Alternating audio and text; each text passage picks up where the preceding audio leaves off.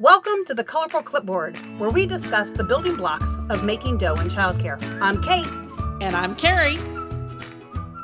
Welcome back to Colorful Clipboard. Carrie and I are so excited to have you today. Um, we are going to talk about some of our favorite subjects just because, you know, for over 20 years, Carrie and I have absolutely loved to share our information that we know and that we've learned with others. And we know that not everybody is comfortable with public speaking, right, Carrie? it's apparently like more people are scared of public speaking that are than are scared of spiders um, and cockroaches. And I don't understand what's wrong with any of those people.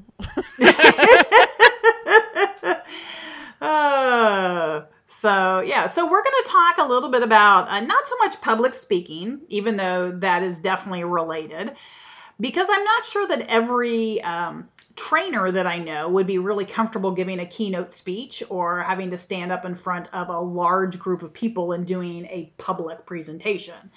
However, we are going to talk today about selecting trainers that work for your program. And there's a lot that goes into that. So it's not just who's available, it's not just what is their fee.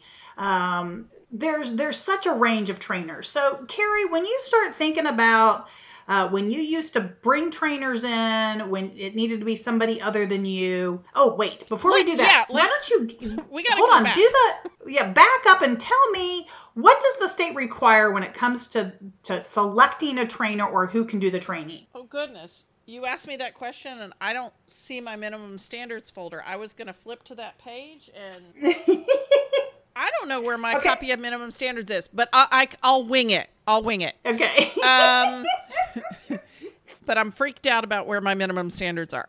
Uh, so in Texas, the trainer has to be someone who has training in that topic area or expertise in that topic area. So, if you want to have somebody come in and talk about developmental screenings, you could have somebody who does developmental screenings come in and do your training because they have training in that and they have expertise in that. If you wanted to have somebody come in and do a training about protecting yourself from an active shooter, you could have somebody who is a member of the military or a member of a police department or sheriff's office come in and talk to you because they have expertise in that. Okay. So they have to have training or expertise in that area. Um, that's that's do they, pretty. Do they have to have do they have to have a degree? I mean, what kind of what kind of you said training and they have to know that topic. What does that look like? They are very vague. So you don't have to have a degree to be the person who does the first aid and CPR training. You have to have training in how to train people to do first aid and CPR. So you also they also want your trainers to have some training in how to train people. Um, so because it was vague and it was driving directors crazy, um, the Texas Early Childhood Professional Development System, or TECPDS, was set up because people were like, How do I know that this person isn't just saying that they know stuff about classroom management? How do I know that they really do have expertise in classroom management? I can figure out who I can bring in for an active shooter training. I can figure out who I'm going to call for immunization training. But who's going to talk to me about toilet training? Who's going to talk to my staff about classroom management? Who's going to talk about biting? Like, how do I okay, so that? you're talking about things that are sounding really expensive, Carrie. So, how, as a director, am I going to be able to afford all of this? So, the TEC CPDS to get to become a registered trainer costs like I don't know $35 I think.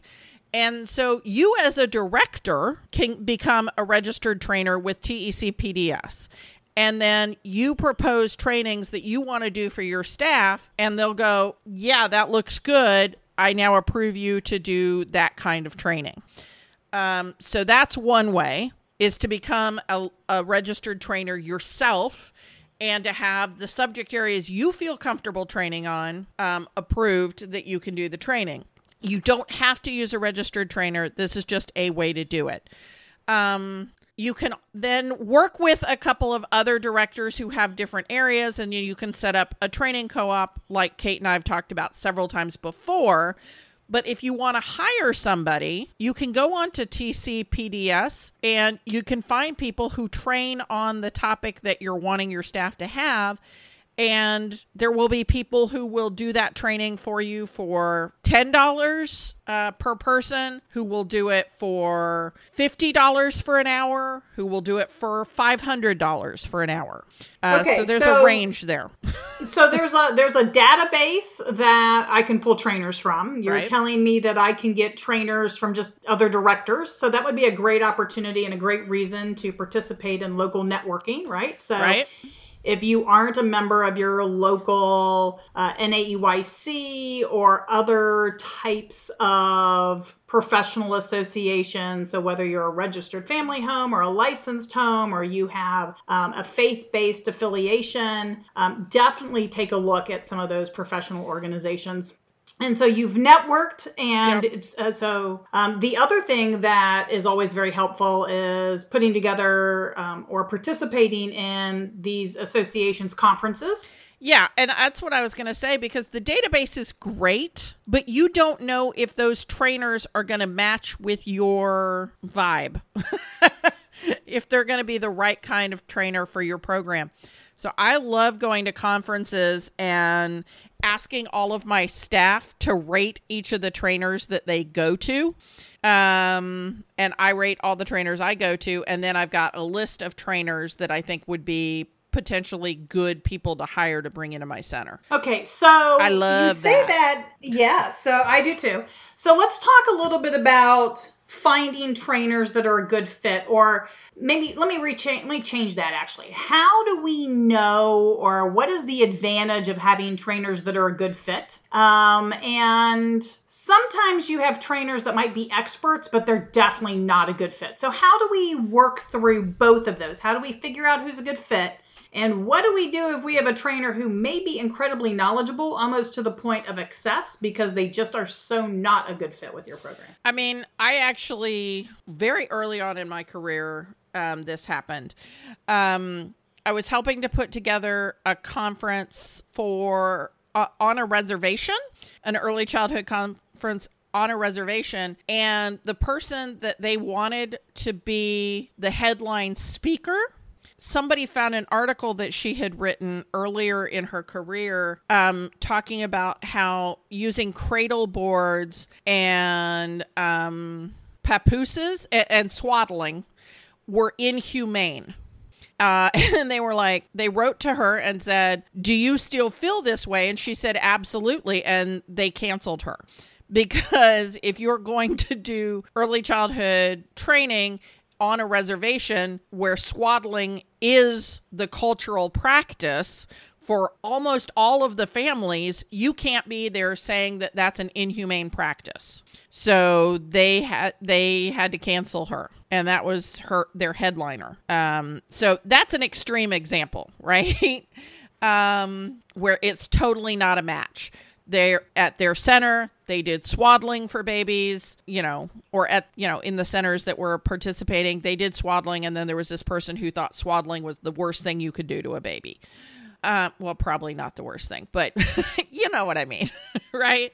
I do. So, so how do you? Uh, so, how do you know if somebody is a good fit for your center versus maybe a conference? How how would they be a good fit? Um, I mean, you've seen them do trainings by watching their YouTube videos or their other. You know, in today's day and age, this is much easier than it was back in the dark ages when I started um, as a director because most trainers have some videos of themselves training on social media or on YouTube. And so you can go watch some of their trainings and find out a little bit about their educational philosophy. And if they are a Waldorf inspired program and you are a um, a Becca program, then you're it's not going to work, right? So Because they- okay, so they have different you would probably suggest okay, so you would probably suggest that the director make a list of things they're looking for. yeah, Okay. And I think the uh, the other question that I often feel like directors don't quite get is what are they looking for out of the training?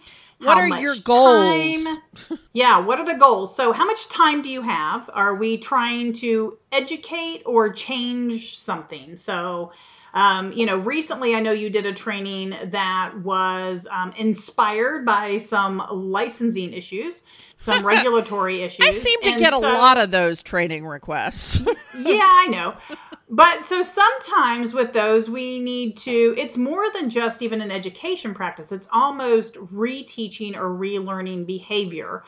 And so, as a director, you need to be realistic about how much time you think it's going to take uh, to help your staff perhaps acquire new skills. yeah, So I, I think it's really important for you as a director to be realistic. If if you're having supervision issues, that probably is not going to get fixed in a 30 minute or a 1 hour lecture style training.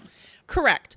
And you know, there's other licensing issues that may come up. Like um, there are centers that have had problems with um, mo- knowing their head count, which is part of supervision. Or um, there was a center that licensing was very concerned because they weren't making reports to licensing about things that they needed to make reports to licensing about. Um, and so, in that situation, helping them to understand that this was not an antagonistic relationship between them and licensing, that it was licensing um, wanting to offer support when there is an issue. And if you don't call them and tell them there's an issue, then they can't offer you support. And so we had to change their mindset from I'm not going to tell licensing because then licensing's going to come in and they're going to cite me and it's going to be a problem. So we needed to change their mindset to I need to let licensing know that this problem happened and ask them for help in solving this problem. So we had to change that mindset. Absolutely. So, and that was that was a 3 hour, I think I think we needed 3 hours for that one.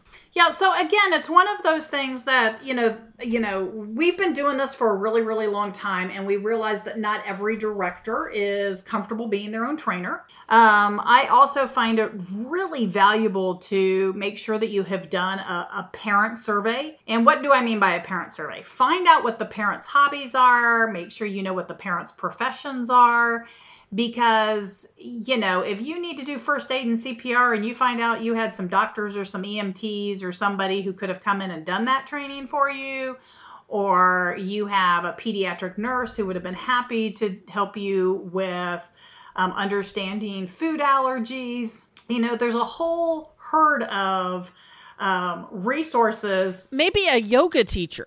Maybe somebody's side hustle is being a yoga teacher and they can come in and do a relax, you know, here are 10 things that you can do during the day in the classroom to help relax your body so that you're not sore at the end of the day. I would love that workshop. Absolutely.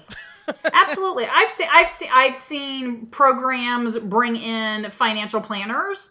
Um, and again, not necessarily for you know part of their minimum training hours a year, but more as a staff development because they wanted to make sure that their staff understood interest rates and credit cards and and you know they just maybe they saw several of their staff living above their means. Um, or they saw staff right now who ended up in a lot of debt after covid just because perhaps maybe only one of them were working or, or whatever. So um, you know being aware of what's going on um, in your staff's personal life without getting too nosy um, figuring out your staff's goals professionally, as well as what do you have as far as the resources within your uh, parent base are great, great places to start. Um, as well as, again, do you have staff who love to train? Um, you know, I mean, when I first started in childcare, I actually had already been uh, by the time I was a director the first time, I had already been training for the American Red Cross as an instructor trainer for four years. Well, that may not have been something that most people would have presumed based on my age or if you even asked me what my background was. So again, making sure that you're actually actually asking questions, not just because um, not everybody includes everything on their resume. Um, and sometimes hobbies may be things that aren't on there or things they do for their volunteer jobs. And so, sometimes they don't even think of those things as hobbies. Yeah, or like I said, things that they do as a volunteer. So, so definitely take an opportunity to figure out what you have as far as your assets, figure out what your staff needs. I am all about figuring out the needs, where are the holes, customizing training plans. But I'm also a firm believer in regular staff meetings once a month that get to be part of your training. So, um, definitely take a look. Uh, go back and listen. I think we've got at least two other episodes that are all about staff training. But what we wanted to do specifically today was to help you hire and find those trainers because it's fine for us to tell you to do a staff training plan. But if you start seeing nothing but dollar signs or you only hire the trainers that are full of fun and rah rah and they're in there with the music and everybody's Ooh, dancing and everybody had a that. great time. I want to talk about that. All right, go for it. Um, so there are trainers who your staff come away from that training and they're invigorated and they're excited, but they don't change a dang thing in the classroom. I think those are good trainings to pay for when you're having a morale issue at your center. okay, so I'm not saying it's not a good thing to have those trainings that really are all about helping your staff feel good. But if there's nothing that changes in the behavior of your staff, if they're not learning a thing that they're then practicing, then that is not good money, except when you have a huge morale problem. Does that make sense? Totally. And if you aren't really sure which trainers fall under that kind of um, umbrella, feel free to, to send Carrie or I an email at hello at colorfulclipboard.com.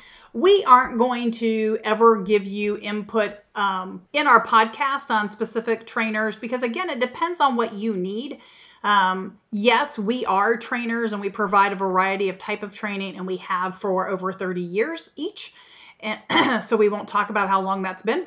Yep. Um, it's been a couple however, of days. We've we've done it for a, few days. days. Yeah, and um, but we know that every trainer has um, their reasons uh, for the types of training they offer, and there are definitely some that I think there's probably very few trainers that we would say never ever have a have a place in your program. So we would want to definitely ask you a lot of questions, but um, and that's more for our new trainer or you know our new directors. If you are a longtime director and you've got some trainers that you love, again share those with us. Find us on social media, send us an email. Uh, let us know these are the trainers that you really like that you have found to be a great resource and that you think everybody should be using. Of course, other than Carrie and I, because we already know that. Right. We know that you guys want to want us to come out to your center every month um, and you just want to book us completely solid but we can't do that for everybody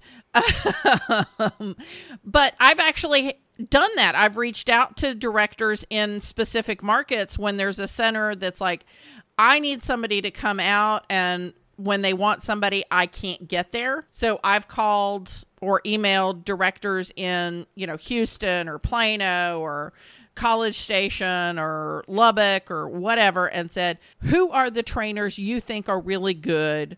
And then I call those people and I talk to them and I look at videos of them training and then I pick one to refer that center to.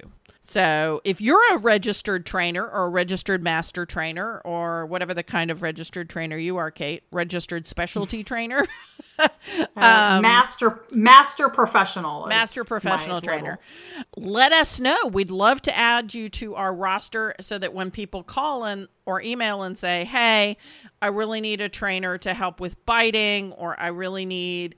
a training to help with staff communication because we're having a lot of gossiping or something like that, then um, we can help put you in touch with the right people. And again, this is not a place where you should be skimping on your budget. I know it can be like, oh, they want $400. Here's the question Is $400 worth not getting uh, put on probation with licensing? Is $400 worth improving the staff morale to the point where you're not constantly having to hire? Is $400 worth having a center where every time somebody comes on a tour, they enroll. This is in part, not only is it HR money, right? Money to build your staff, but it's also marketing money because it's making your program better and easier to enroll new families in. Thank you so much for joining us today on Colorful Clipboard.